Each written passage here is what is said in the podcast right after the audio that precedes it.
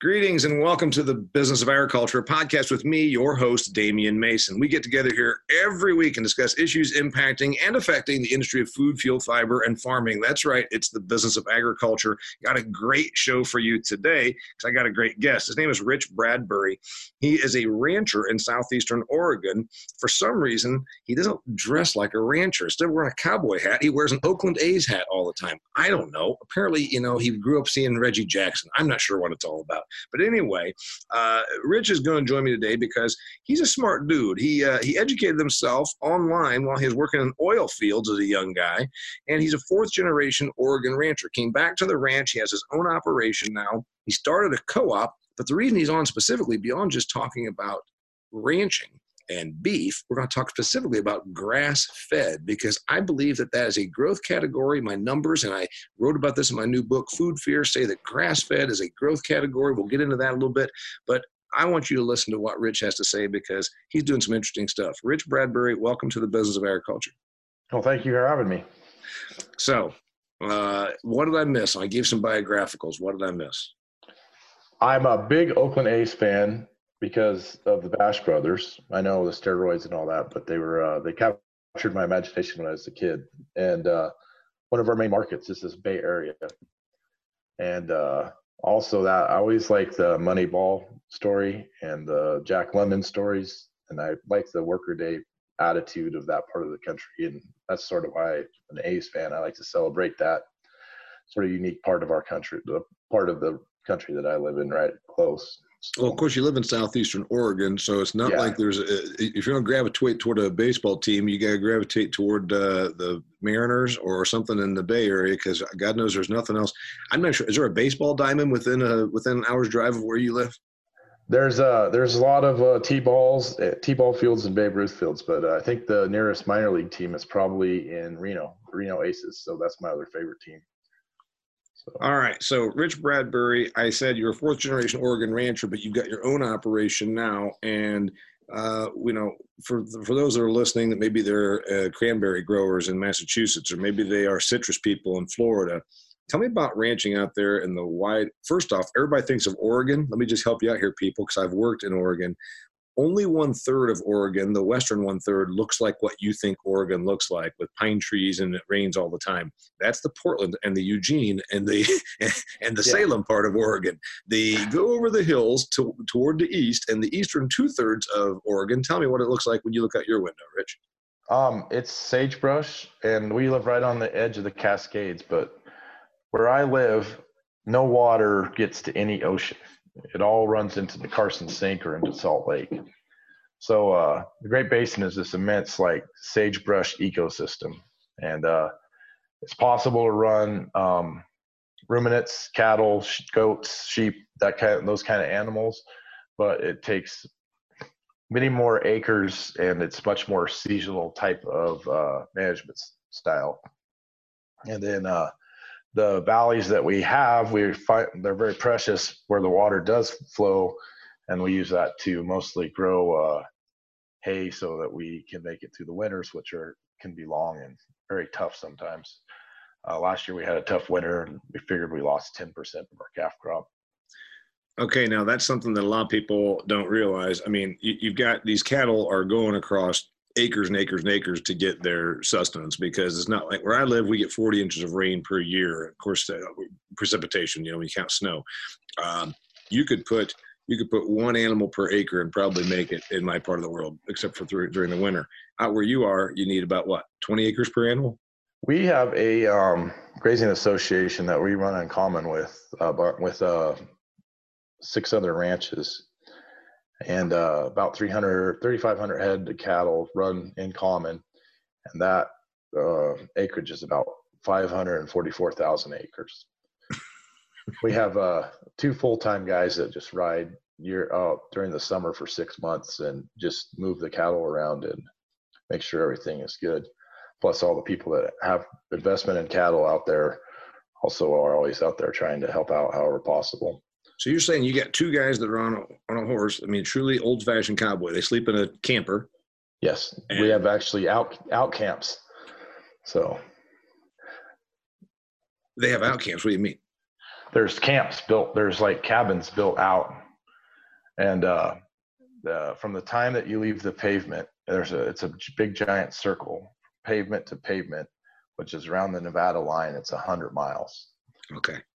And So- uh, What's the idea? Do these cattle get moved? Uh, they get moved uh, one mile a day. No, um, what we have, we can we sort of break the acreage into quads, and uh, they sort of uh, the, there's a there's springs that come out. It's a permit called Bays Butte, and it has uh, probably twelve different distinct springs, and instead of uh, overgrazing parts of it, they'll graze and then they'll move those cattle, and then what happens is they move them around and then about two months before they got they start need to start coming back to the valley they'll start organizing them and bringing them back to a gathering point. And then from there we don't haul them we drive them. So at any given time i think they brought 1500 at one time back to the valley. And then when we And get so- there, everybody All summer, these are these spring calving. So these are these are cows with calves next to them, yep yep so and uh, that's pretty cool. So then you go out and check on those guys every couple of days, I assume. Um, the way we split it up is we have a significant amount that come to um, little town, another town outside where we ranch called Lakeview, and we have about three to four hundred head there, and I take care of the, the cattle closer to town. But if I need to, I've I've spent probably ten years out there doing that stuff, so uh, I could go do it if need be. Okay. So here's the question. So of those animals that are out there, about what? Uh, how many of those are yours? You've got about a thousand animals total.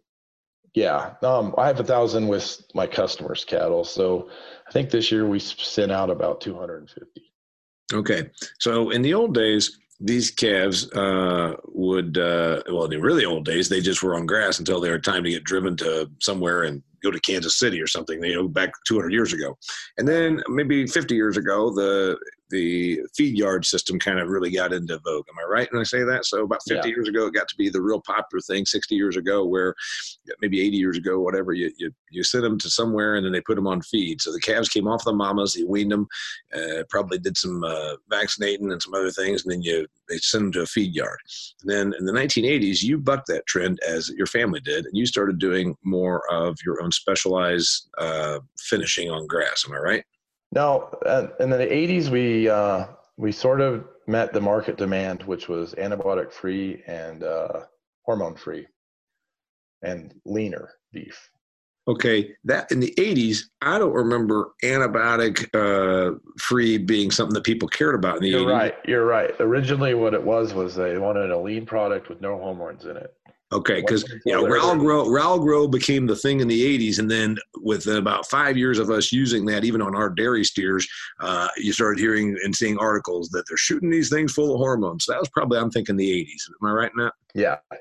Yeah. And it was in the 90s that we transitioned away from antibiotics. I mean, we use it as a life, pers- we leave, use it to extend life, and but those cattle can't be sold in the, the market, the different marketing, value added marketing. All right, so Programs you you guys got into the that direction, and now lean isn't as critically important today as it was, but we still the grass fed thing is growing. So tell me where things are now. So um, the co-op that we started in the 80s, it grew very large and um, it sells about anywhere between 65 and 80,000 head a year. And uh, my parents uh, were originally some of the founders of that, and they're uh, probably what you would call natural risk takers. And uh, at some point, uh, for an organization like that to succeed, it has to become super safe for all the producers to be able to feel comfortable making it. And uh, writing was on the wall that the future was probably going to be in grass fed, and uh, the co-op didn't want to make the transition. So there was some other people that we'd met through that particular co-op that had uh, sort of transitioned out of it and had begun a grass fed company. And so they asked us if we were interested in coming on board and helping them be, become more scalable and uh, that's what we've been doing for the last two years. When we uh, bought into this particular co-op, I think they were selling 350 head. that was in 2017, um, and this year we're up to uh, 2,000, and we think next year we'll probably do 3,500 to 3,800. So okay, now there are people listening right now that are my uh, my clients in Nebraska, and they they love corn and they love the idea that they're going to grow corn. In fact, they have a football team. They're called the Corn Huskers, and the one thing oh, yeah. they love to do with corn is they'll feed it to cattle. And right now they're like they're like looking at their phone saying, "What the hell is this guy saying? The future is grass fed? No, it's going to be grain fed." Now I've already pointed out that I don't care what people eat, and I don't care any way you can make a living in the business of agriculture. I'm all for it. You know, I, people think I'm anti-organic. I'm not anti-organic. I just pointed out that some of the uh, lobbying that happens from the industry verges on fraudulent. But other than that, uh, I think whatever a person can do to make a living, I think the grass-fed is a wonderful opportunity, and you get a premium. Of course, you should get a premium because it takes longer to produce. So tell me about that part first, the production, and then we're going to talk about the profitability. But the production is you're taking a 1,300 pound steer to market still, or is it a little smaller? It's about 12, but um, we uh, we have an interesting breed that we uh, cross with. We have a 50% cross with a breed called an Akaushi. A what?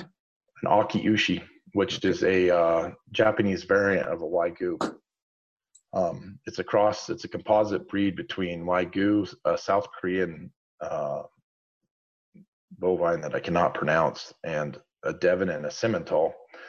And the unique thing about the Akaushi is it was raised on an isolated island called Komodo, I think. Okay. And um, the Japanese are meticulous in their everything they do. Like if you've ever seen that Euro uh, sushi does sushi or whatever, um, you know they take a great about pride in it. So when they bred these cattle, they uh, their greatest resource on the island was grass. So people make fun of me for the cattle when they're born, but by the time they hit 14 months, they just turn into these monsters that just can convert grass because that's then their genetics. And uh, it's quite the scandal because three doctors from Texas went to Jap- Japan and uh, managed to smuggle them out, and they got caught when they got to Galveston, and they were in quarantine for seven years. And uh, that was back in the 90s, and since then they've set up a ranch in Texas called Heartbrand, and they uh, raise grain-fed, Akaushis. Will be the first uh, large organization to try and do them completely on grass-fed. Okay, so you're you got this Wagyu and then you said that they were derived, and they did have the Devons and the Charolais in it, or do you mix them with that? No, no. They when they came when they came from Japan, they already had been crossbred with uh, Devon and Charolais or a Simmental. I'm sorry.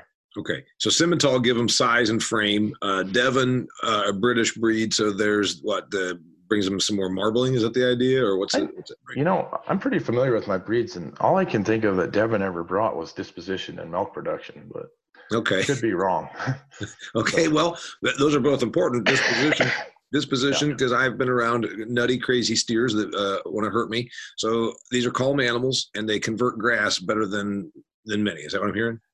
Yeah, I mean it's anecdotal, but um, I think that as we get more understanding, like many things, we'll start learning that. Uh, and I think that we're beginning to learn this with genetics that we um, there's a lot of traits in different types of animals that we don't understand yet and why we understand them on an anecdotal level we don't have that scientific backing but it's coming and i think we'll know for sure when you uh, then so on the production side these cattle are outside eating grass all the time. That's it. They, they don't go to a feed yard. You don't give them grain. You don't give them hormones. You don't give them antibiotics unless they need to be treated because they're injured or ill uh, ill. And then and then they are on uh, they're on grass, and then you uh, you probably uh, a lot of them come to come to maturity all at once, but probably within about three months, I'm guessing. So 15 months, 16 months. How long does it take you to get done with them?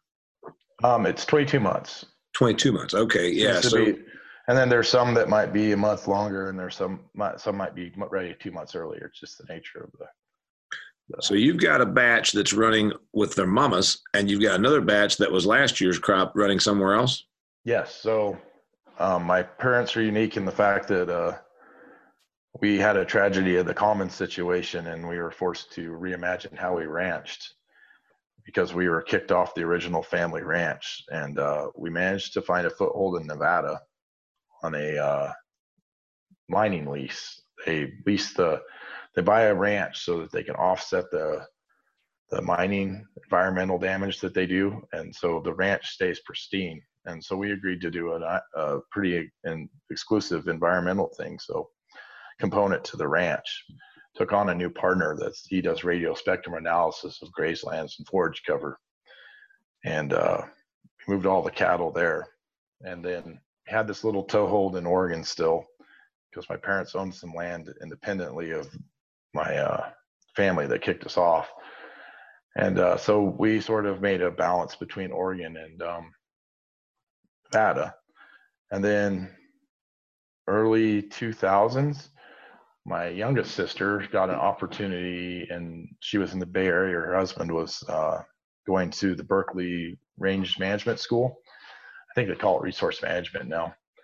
But uh, they got an opportunity to work with a guy named Bill Niman, who uh, was one of the early grass-fed guys. Yeah, and you can see the Niman Ranch brand at like Whole Foods. They it's a definitely yep. a, a, premium product, right?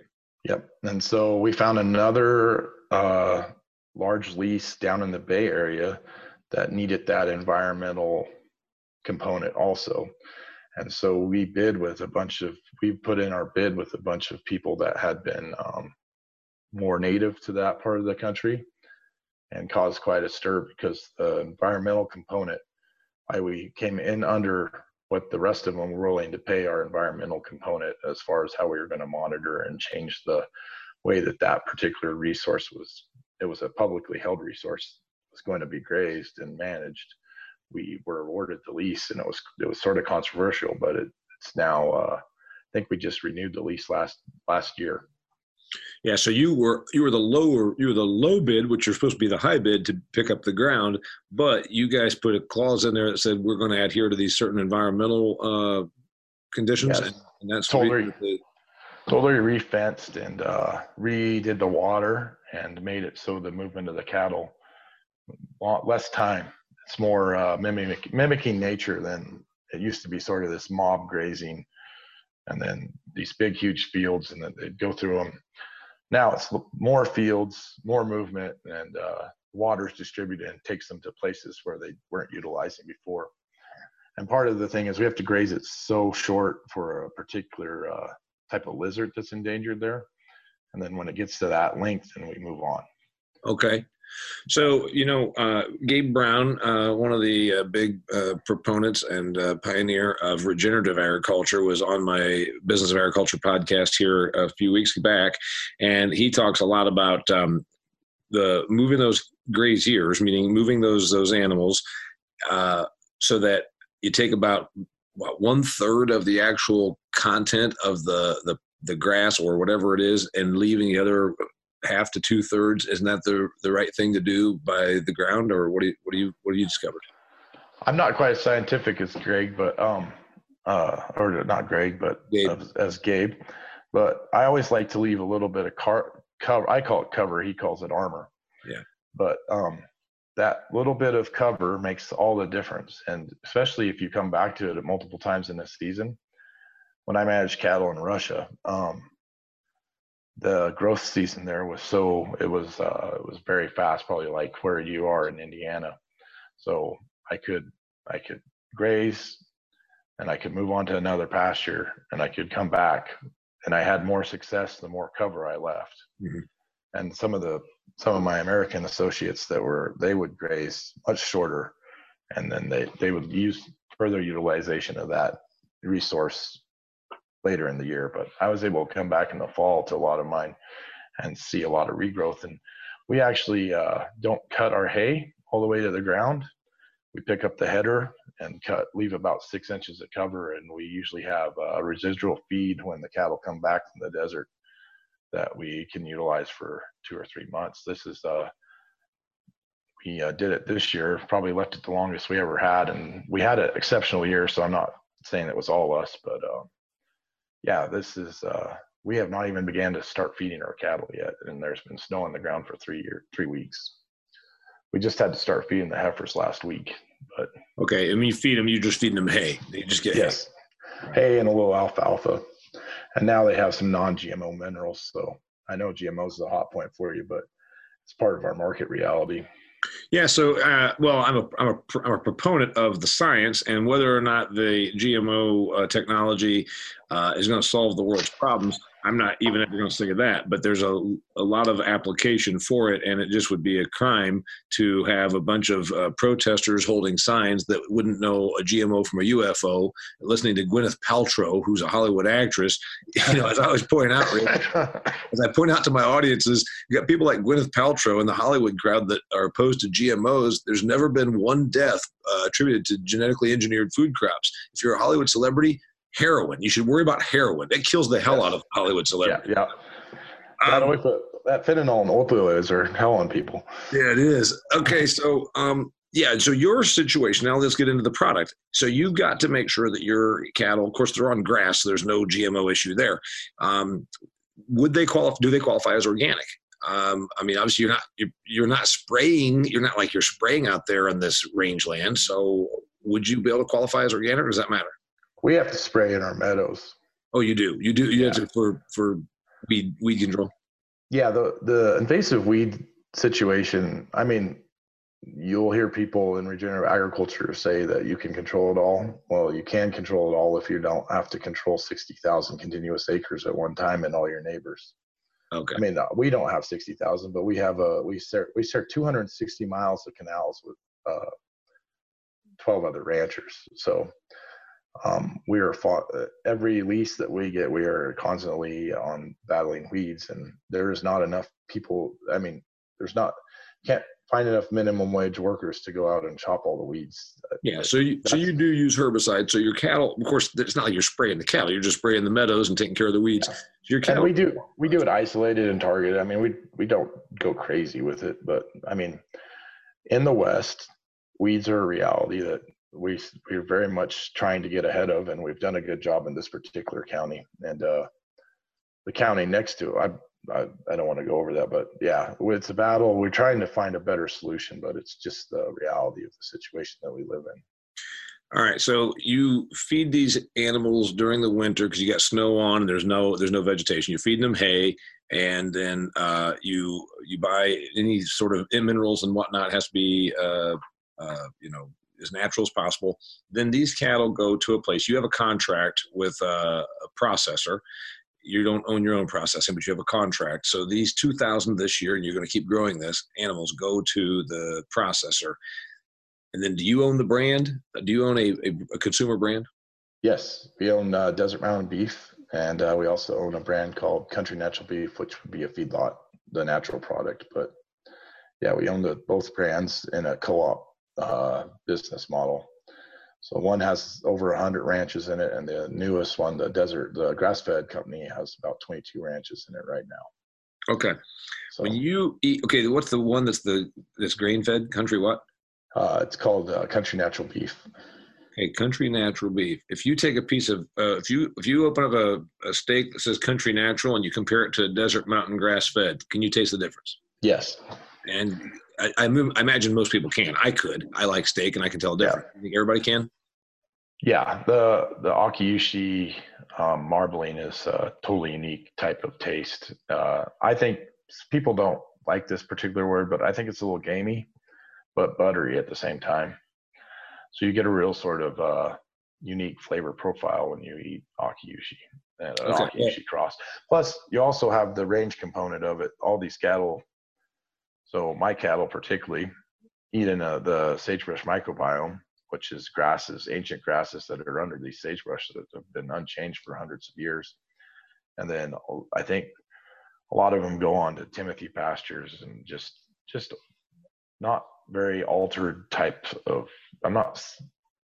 What I'm saying is it's just uh, just different because of the way I think that they move about throughout their life, throughout the supply chain and the stress level is a lot it changes significantly. I mean you don't have the stress of uh, stress changes the profile of the meat flavor.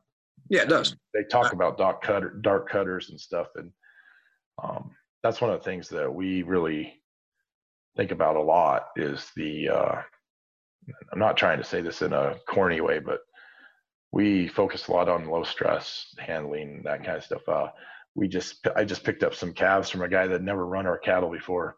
And uh, you can basically walk into the kraal and move them without hollering at them into the into the alleyway and they'll walk right onto the truck.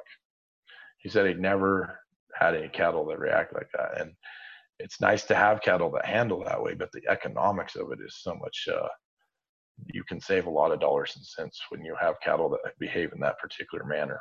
Well, because they're good gainers, and you know, I know that when we've had uh, a crazy one, uh, they they they don't they don't gain well because they're they're high high strung all the time. Plus, they injure you.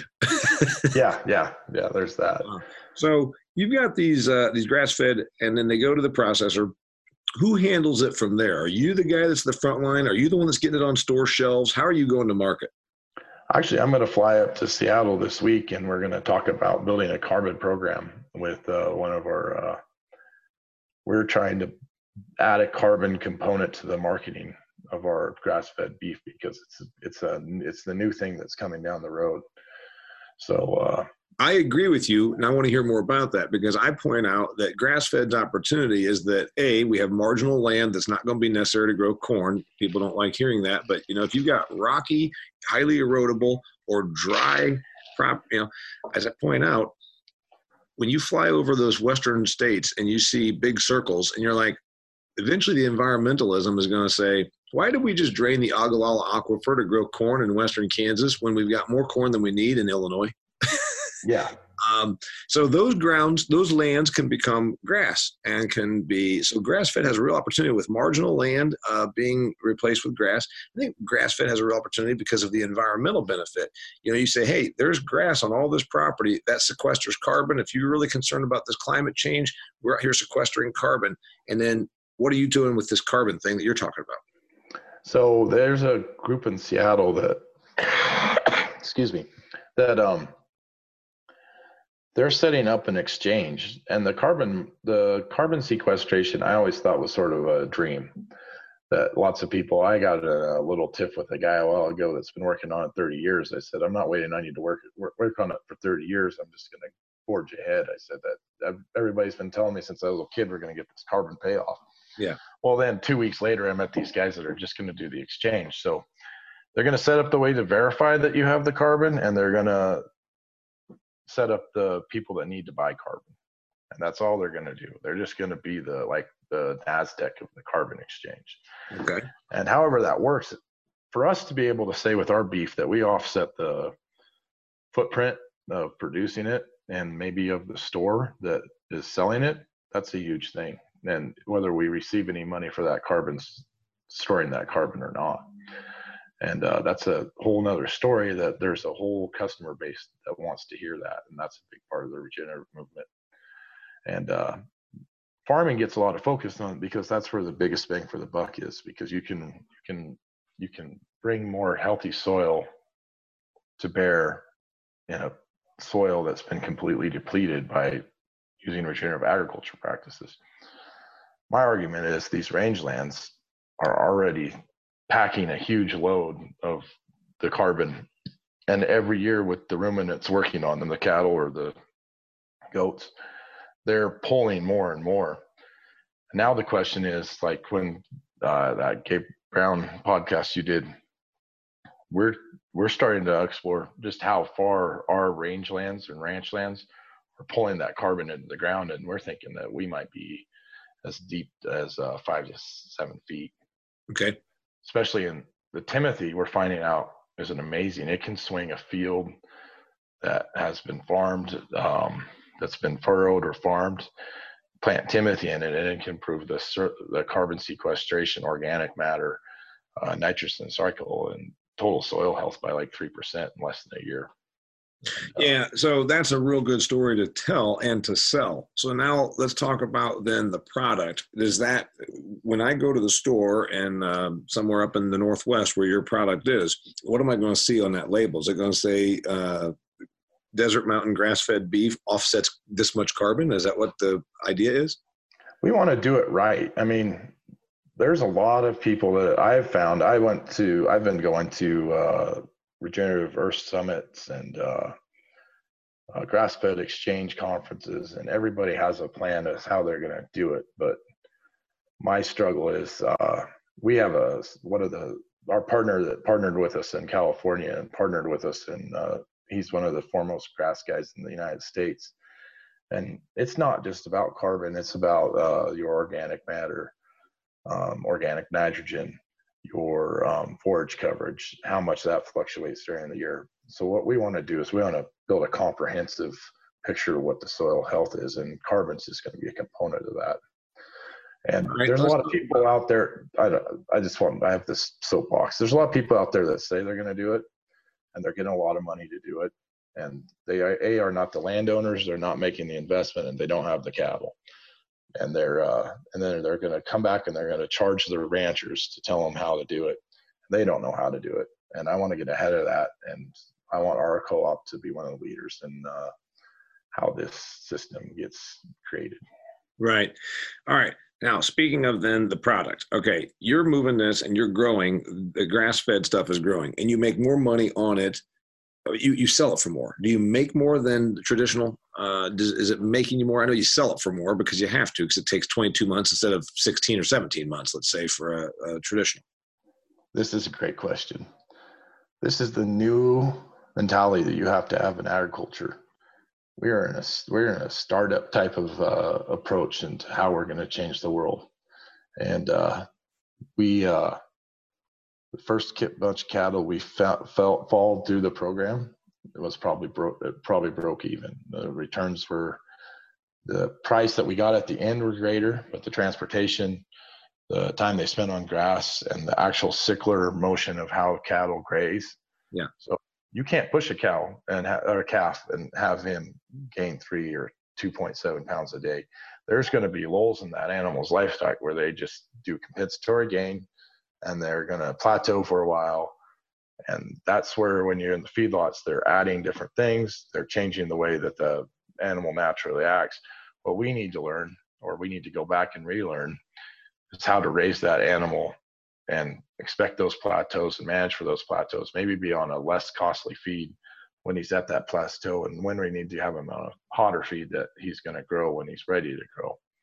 So um, in the winter, I'm uh, I'm going to play with two different scenarios. I'm going to keep some here in the valley and just feed them the way I feed my cows, and then some of them will go down to California on the green grass. I'm going to see how much different uh, if that if they compensatory gain, if those compensatory gain cattle that were here wintered here, when they get in green grass, if they'll catch up with their siblings or their pair their pairs or different pod cattle that they were they were raised with, if they'll just catch up to them naturally.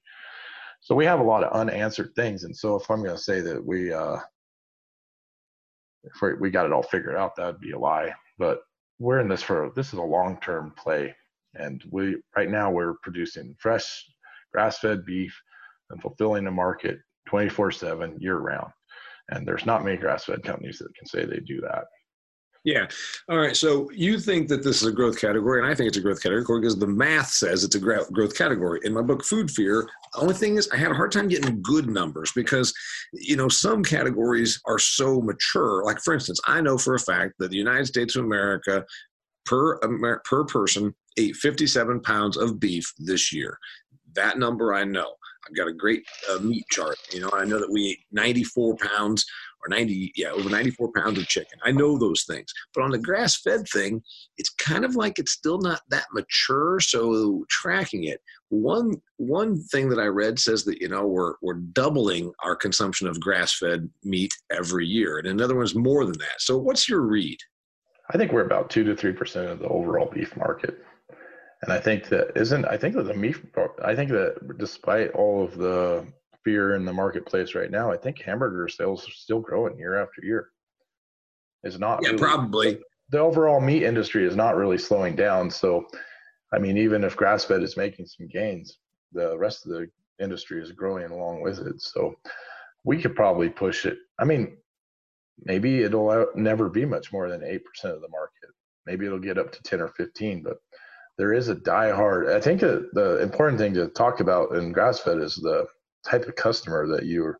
You're talking a high, medium income customer. You're talking a high, medium, in, educated education. You're talking about people that are uh, are ideological.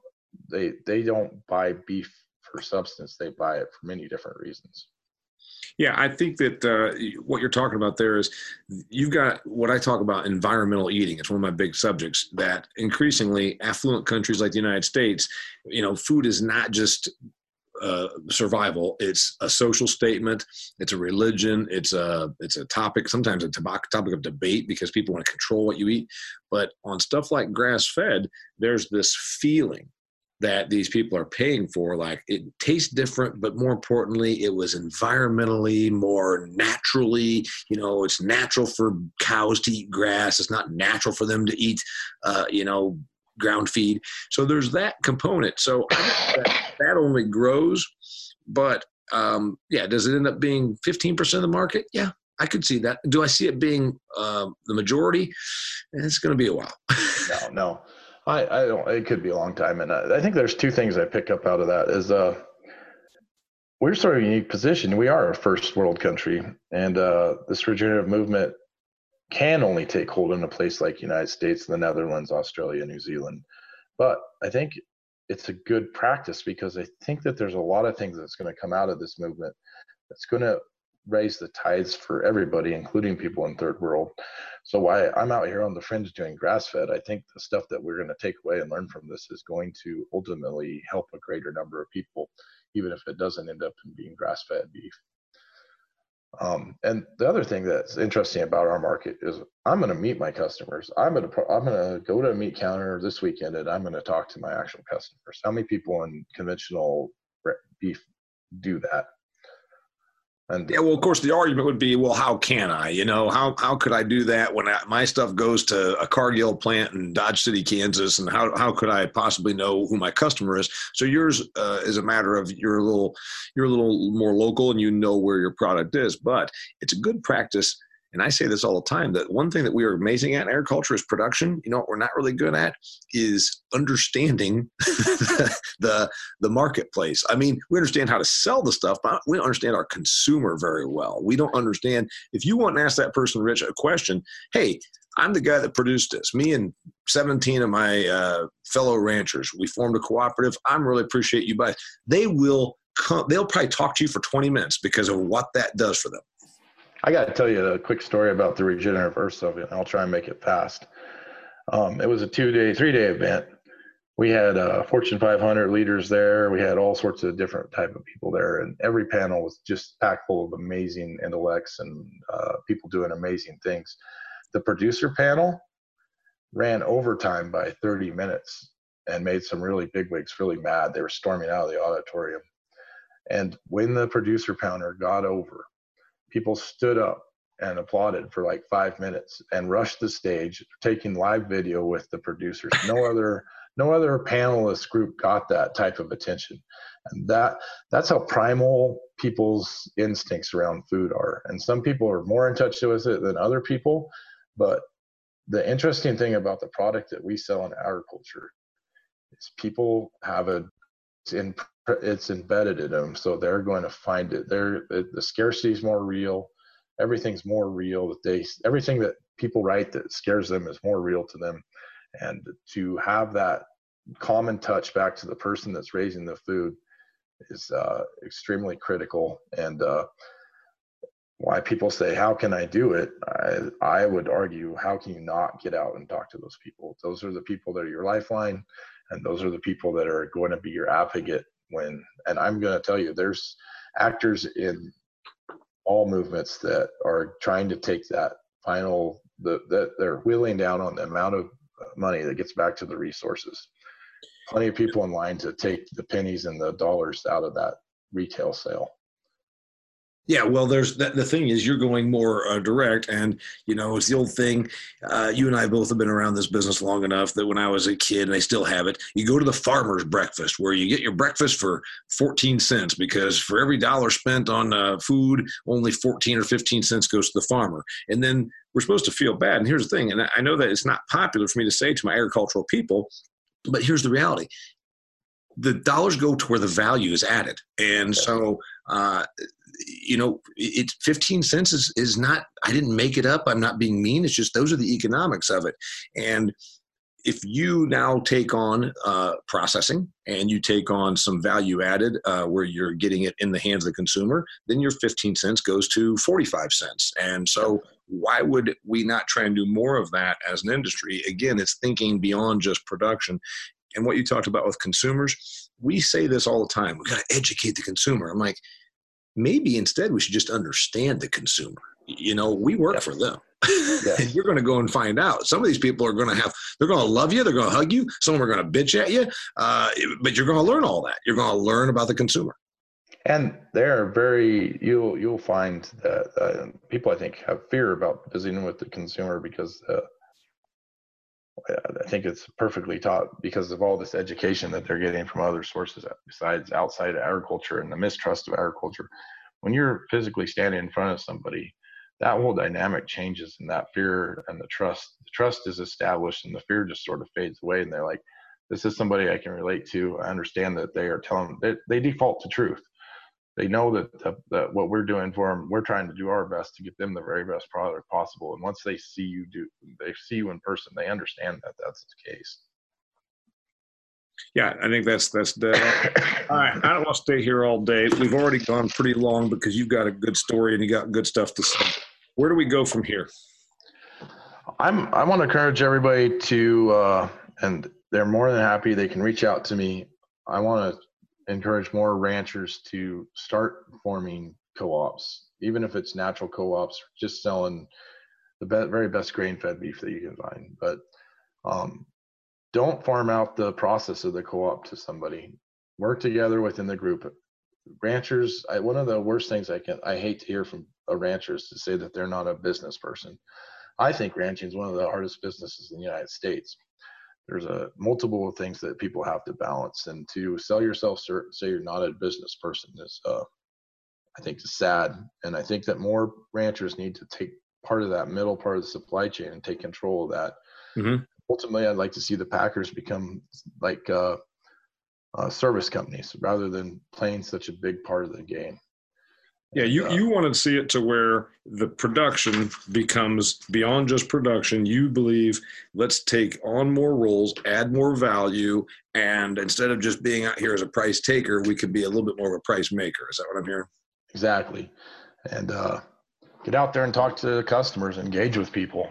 Uh, there's a lot of people out there that are desperate to do something in the agriculture space and they're going to come whether you like it or not so you might as well get out there and get ahead of them rich last question. Five years from now i already know my opinion and it's based on research and numbers. Five years from now does impossible meat and beyond meat outsell grass fed meat five years from now?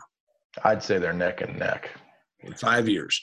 I'd say they are probably not going to be neck and neck. I think that grass fed will continue to pick up more share because of the natural story. And I think that Impossible and Beyond don't ever get beyond a few percent of sales of total meat consumption only because I think that the the and the movement against processed foods, since those are so process. When the Whole Foods founder came out there, you know, a couple months ago and said, "This is not a whole food; it's a processed food." I think that that's going to be more sentiment five years from now. You think neck and neck? I say less.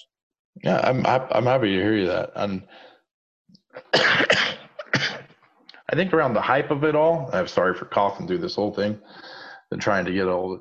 The hype of it all is you forget the craftsman in it. No product. I, the if you think of the cheeseburger, it's the pinnacle of everything that we've created in culinary arts. It's savory to the nth degree. You cannot replace that. It took hundreds of years to get the bread just right. It took hundreds of years to get the beef just where it is. The cheese alone has a lot of talent and discipline that goes into it. You cannot come in with a product and in two years just replace that that evolution of that product. That savoriness and I, know it's a fad, but you can't replace the knowledge and skill that go into developing something like that in a couple years. I don't. Yeah, think so. I, I think I think you're right. The, the, the cheeseburger didn't happen as quickly as the Beyond and Impossible one did, and they might need more time. But I also think that over time, what will end up happening is it'll be viewed as processed food, uh, and that's going to work against them. All right, his name's Rich Bradbury. He's a grass-fed beef uh, guy. He's got his own co-op, Desert Mountain Grass Fed Beef. If anybody wants to learn more about you or check you out, where do they find you? Uh, LinkedIn. I'm uh, mostly on LinkedIn. So Yeah, uh, very active on LinkedIn, and you just find him under Rich Bradbury on LinkedIn, right? Yep, and uh, it's not my co-op. It's uh, there's a great story behind it. Go and check people to go check it out. So I'm just a little player in it, and uh, there's a lot of guys pulling a lot, of, doing a lot of different amazing things, and uh, love to talk about it more. But uh, I appreciate the time that uh, you gave me so far, and I, I really appreciate your book that you have coming out. I'm uh, excited to get it and read it. Well, I appreciate you being on here. No, man, I think it's cool what you guys are doing up there. So uh, check him out. Desert Mountain Grass Fed Beef. Uh, find Rich Bradbury on LinkedIn. He puts out some clever commentary. He's obviously, you know, the word advocate gets overused, right? Oh, I'm an advocate. By the way, I hate the word advocate. It's not a really a word, but he's not an advocate. He's actually a promoter, I think is the better thing. He's out there saying, hey, you know what? Here's what we can do. Here's where we can do it better. And here's what we're doing right. And, and here's what we're doing wrong. I like that about you that you're, uh, you're saying, here's this is a business. And, and I like the fact that you said we're looking forward. Yeah, and I think that uh, show the truth. The customer thinks the customer automatically already doesn't trust. Most customers are already a little bit leery. So the response when you just tell your story, and you talk about telling stories all the time, and uh, just tell your story, man. Get it out there, and it's so easy in the modern day to do it, and people are so responsive to it, and you're going to learn so much. It's been an amazing journey that I've been on since I started doing it intensely, and uh, it's well worth it. And I think you probably back that up. But I do. All right. Thanks for being on here, Rich Bradbury. thank you. All right. Till next time, it's the business of agriculture.